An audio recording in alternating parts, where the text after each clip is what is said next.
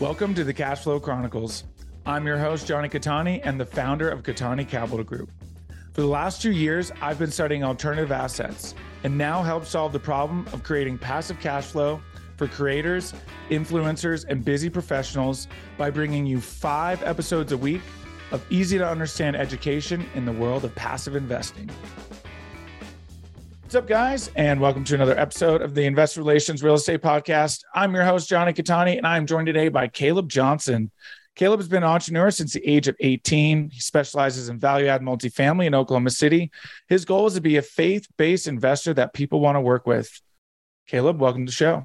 Jonathan, thanks so much for having me, man. I'm really excited to be here and just got to say, I love uh, just what you've been doing with your show, putting out so much content and providing a ton of value. So I'm, uh, I'm excited for today. Likewise, I appreciate that very much. Uh, love getting um, some young guns on the show. Uh, it's nice to see. See, at 24, I did not and especially at 18 did not understand the power of real estate didn't really understand investing uh, in general and here you are. So really excited to kind of get um, your take on everything. So let's go back to the beginning which wasn't too far just a few years back. You've been an entrepreneur since 18 kind of touch on that and, and what led you to where you're at now yeah, great question. Um, when I first started off, um, I think I met someone at my gym that was doing a multi-level marketing, and that company's name was Amway. So you know, there's a lot of people that think you know a pyramid scheme and things like that, um, but really just loved the environment that uh, I was able to be around. You know, you're you're around these very successful people and positive people. And you can just kind of see that they might have what you want in life, you know, down the line 20 years. And so seeing where they have come in life and just what they have, that was really inspiring to me as an 18 year old. And knowing that there was more to life than working two, three jobs and trading time for money. Um, also, having the opportunity to essentially be my own boss right? I i have a hard time sometimes working for somebody else's dream and just really saw the value in being able to receive whatever i put out and the effort that i put out into whatever that is. Um, so really got excited about just owning my own business and the culture and ultimately, I think I stopped pursuing that after a year, but always had the entrepreneurial bug after that. Um, and I think maybe a year I kind of just worked and then learned about real estate. I heard that, you know, 90% of millionaires got their millions through real estate.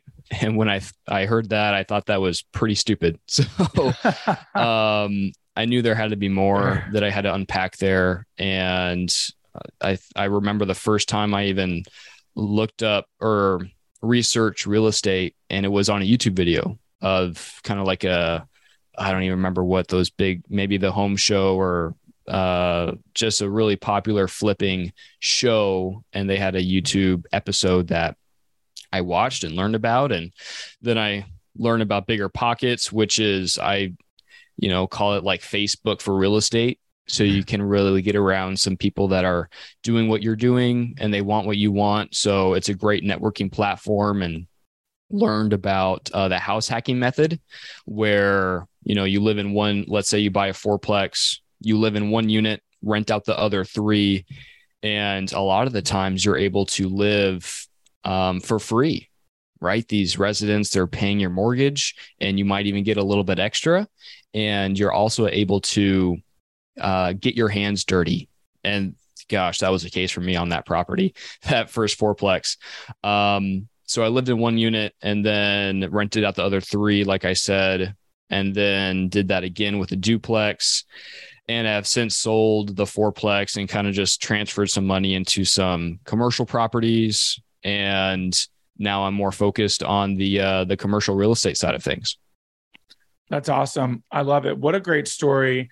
Um, you know, pretty uh, classic, right? I mean, start with the house hack. I feel like that's it's such a it's so funny we call it a classic story but it's literally a tried and true method right like mm. you know it works as long as you do it correctly right of course like mm-hmm. you said you can uh you know especially when you get into fixer uppers um you learn really quickly what uh one person calls a fixer upper you might call like a full rehab and what other you know what i mean mm-hmm. and right. kind of the the subjectivity of it but what was it that made you switch pretty quickly to commercial real estate? Yeah. Um, you know, I always had in the back of my mind, just through my initial years of learning about real estate, that commercial was where the real money was made. Right. You know, I hear um, what people might say is, you know, residential is kind of for cash flow and you can get out of your W 2 job and it's great for that. But if you want real wealth, legacy wealth, you have to go to commercial real estate because one, it's just bigger dollars. And so when there's bigger dollars that you're working with, there's more return and the returns are bigger. And also, commercial real estate is um, appraised or valued at what the income level is. So compared to the home I'm in now is a residential home and it's uh, the value is based on what the neighborhood comps are, right? What they sold for. And but if you look at a commercial property, that the market still goes factors into that, but there's also the factor of how is the property performing how it what's the income and expenses like and so it's valued off of that as well so I knew that was where I ultimately wanted to go. And I had in the back of my mind, you know, maybe five years down the road, I'll uh, take that step. I'll just get some more experience with the residential stuff, kind of smaller, and I'll just keep it there.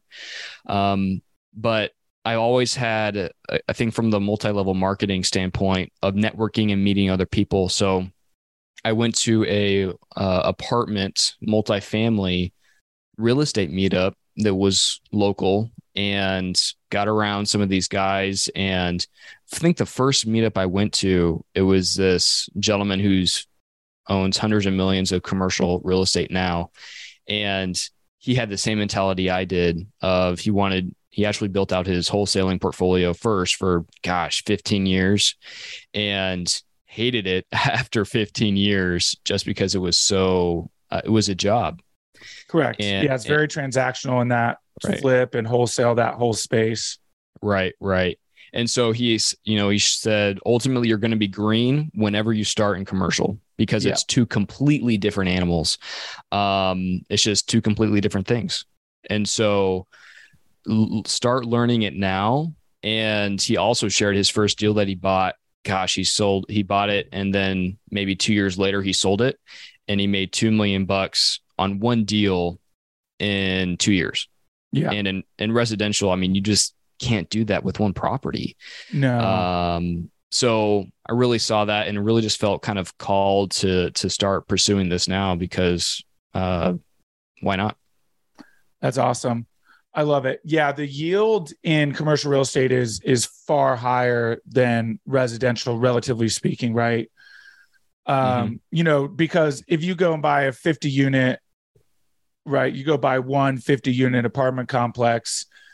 The on a risk adjusted basis, what it takes to go buy 50 single families, a lot more work, a lot more margin for error. Uh, the yield is higher on commercial real estate. However, on that same risk adjusted basis, you have uh, a lot lower downside as well, right? Because you're dealing with more units. It's more like a business in the sense that you know you actually have to operate it efficiently and there's more expenses and blah blah blah. But anyway i could ramble mm-hmm. on about that but it is awesome that you recognize that power now right? Learn it now. Uh, and so you've identified oklahoma city. How did you i how did you find that living in in uh, mesa yeah so right now i'm based in um in the msa of uh, Phoenix, Arizona. And, you know, here right now it's uh, end of 2022. I think we're in Q4. And the market, I mean, the pr- year prior, the market was crazy. You know, we were at a three cap and people were buying that at all, uh, all day long. So Um, you know, I used to be a loan officer assistant, and my boss had 20 plus years of investing experience. And a lot of his actual investing clients were investing in Oklahoma. And he said, Hey, man, you know, these guys are really smart and they're investing here. And at the time, I had some 1031 funds that I needed to um, use. Otherwise, I would get taxed at a, you know, that those that income or that those proceeds they were going to be taxed. Um, and I was going to get hit with a big bill. So I needed to use that and defer those taxes to something. And he said, Hey, man, look, I think Oklahoma is a great market. And we went on you know the normal i think zillow or crexi some you know normal sites where you can view properties and looking at the yield and just the price and what the rents were comparing it to arizona and then looking at oklahoma it was ridiculous you know and i mean these properties um I don't know, they were kind of cute, you know, looking at these nice brick homes and being in, being in Arizona, you know, we have the same um, elevation. I mean, we live in HOAs type thing. So just seeing, I don't know, the, the area it just looked more green. You know, we have cactus. So it looked like a better environment too, just kind of lush and but mainly it was the yields. So that's ultimately why I uh why I started pursuing Oklahoma. Yeah, it's um, it's funny. I uh, worked with a group last year here uh, out of Salt Lake. In fact, just reconnect with them not too long ago. And one of the markets they work in is Oklahoma City, and you don't hear it too often, but it really does have strong economics. Um, it's not certainly not a Phoenix, right? Mm-hmm. Um, where you know you just have this massive upside. You know, nothing like those markets or Texas markets, but it's steady and it's solid and it's got good infrastructure, right? It's not too heavy in one sector. And, you know, you can find good value add, um, C class value add and C neighborhoods and, and so mm-hmm. on. And um, so that's awesome that you identified that. So, what does your portfolio look like now, and and what does kind of the future look like for you? Yeah. And actually, another note before we go there, another thing that turned me on to Oklahoma was I think in the 08 pandemic, the, I guess it's not a pandemic, we're just coming out of, of a pandemic, but the 08 recession, uh, rates fell, like the home values fell 8% compared to Arizona, where they fell 54% and then you look at California where they fell 75%. So it's a lot more of a cash flow play, but I'll digress. Um, the oh sorry brother what was your question uh what your portfolio looks like right now uh-huh the portfolio right now uh i have about 80 i have 86 units um across four assets and we have a 16 unit in oklahoma city and a 30 unit in Albuquerque, New Mexico, and 40 units. So 220 units in Las Cruces, New Mexico, and then a, a retail development in Casa Grande, Arizona. Nice. Nice. Okay, solid. So you're uh, pretty geographically diversified. Mm-hmm. So kind of um, switching gears here that's solid. So what what does it look like moving forward? Obviously interest rates are changing. Are are all of those markets still are you guys still active in those markets? Anything change in sort of your strategy based on on the change uh, uh, economically? Mm-hmm. yeah that's a great question. Um, you know i've actually shifted from pursuing properties in texas arizona and new mexico to only focusing on properties in Oklahoma. Now, that's not so much because of a of an economic play. Um, yes, that that does factor into it. You know, we can buy things at a at a six cap right now, and that's going to increase to probably a seven over the next couple years. But um, the reason I made that shift was due to the uh, boots on the ground that we have in Oklahoma is awesome you know i've been able to develop a great relationship with a uh, owner of a property management company that is very large and they're very heavy on growing their management portfolio currently And, you know, with this smaller property, we've built the systems and processes to just duplicate that and replicate it. So, and I think on this 116 unit, the management company was able to increase the overall income by 32% in about eight months. Wow. And so, really, yeah, I love working with that team and think also it if I want to speak with an investor and sell an investor on an opportunity that I have, it's easier for me to say, hey, look, this is the only market that I buy properties. Mm-hmm. I used to go to Texas. I used to be in this, these other markets, but now I'm only in this one. And I know all the street corners. I know all the yep. brokers. I know all these people, all these bank relationships. So this is my market.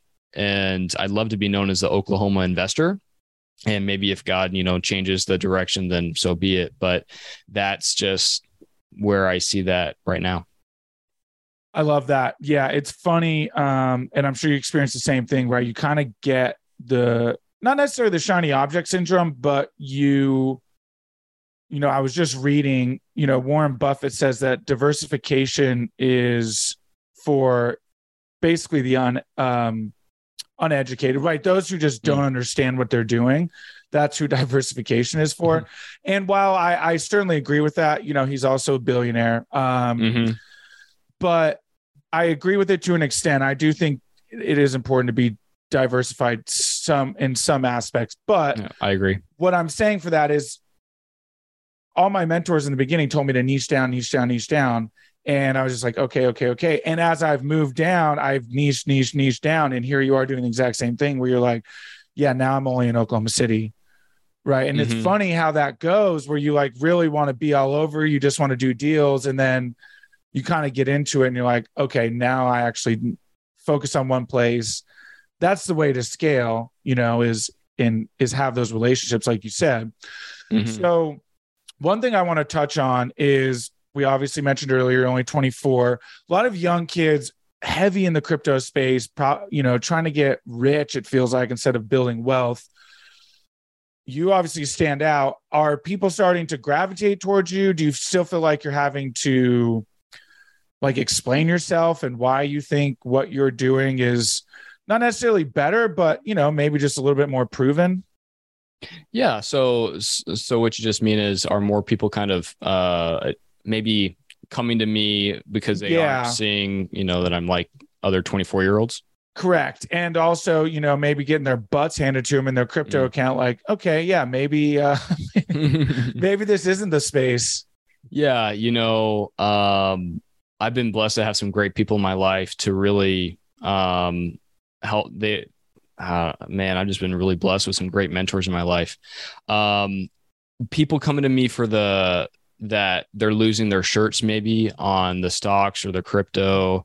I have seen that a little bit. Um, I think whenever you start singing the same tune and you sing that tune for a couple years and then people maybe the market shifts and so people say oh caleb's been saying this for two years or jonathan has been saying this for two years maybe i should you know talk to him a little bit more and just get to know what he's doing.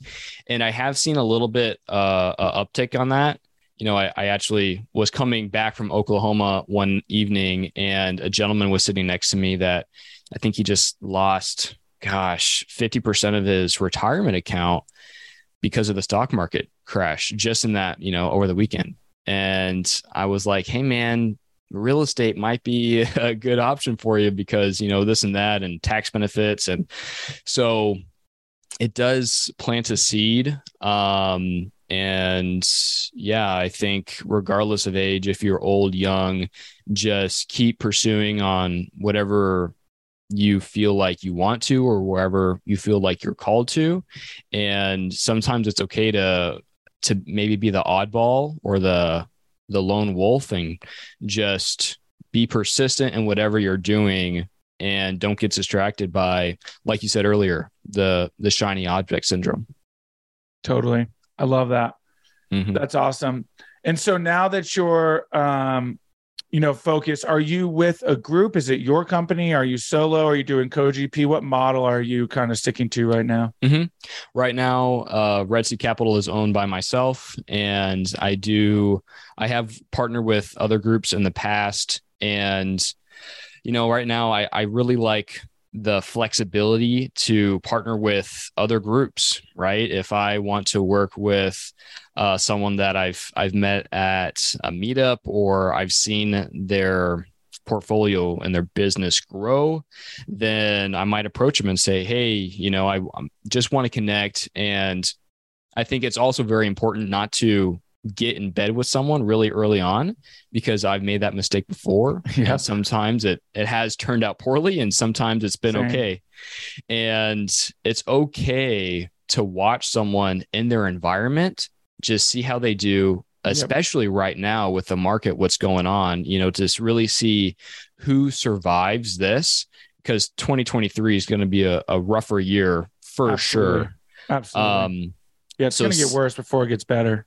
Yeah, absolutely. Absolutely. So I, yeah, I think in 20, there's uh, some in the index where every recession, a trigger has been flipped. And I think it was just flipped, you know, and so it's 2023 is going to be rougher. But anyway, so seeing what people do, especially in this season, and seeing how they, uh, how they take that is going to show me who I want to partner with because, you know, rock stars hang around rock stars totally. and that's who I want to be around.